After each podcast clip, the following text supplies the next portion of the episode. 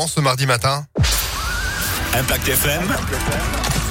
Le pronostic épique. Du lundi au vendredi, c'est chez nous que ça se passe. Ces pronostics qui nous font voyager. Hier, nous étions à Marseille. Où partons aujourd'hui? Bonjour Alexis Cœur de Roi. Euh, Chantilly, bonjour euh, Phil, bonjour à tous. Bonjour à Chantilly. Exactement, la fibrée cantinienne à l'honneur aujourd'hui, il est 13h50.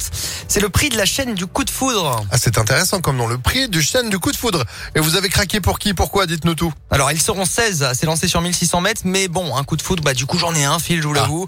C'est le 6, droit de parole, qu'à son mot à dire dans cette épreuve? Entraînement confiant, trois podiums consécutifs, la montre du crack jockey Christophe Soumillon, il s'annonce redoutable. Opposons-lui malgré le 16 à la corde, le 5, Royaumont, déjà facile lauréat sur le parcours, lui qui sera piloté par Monsieur Quintet Stéphane Pasquier.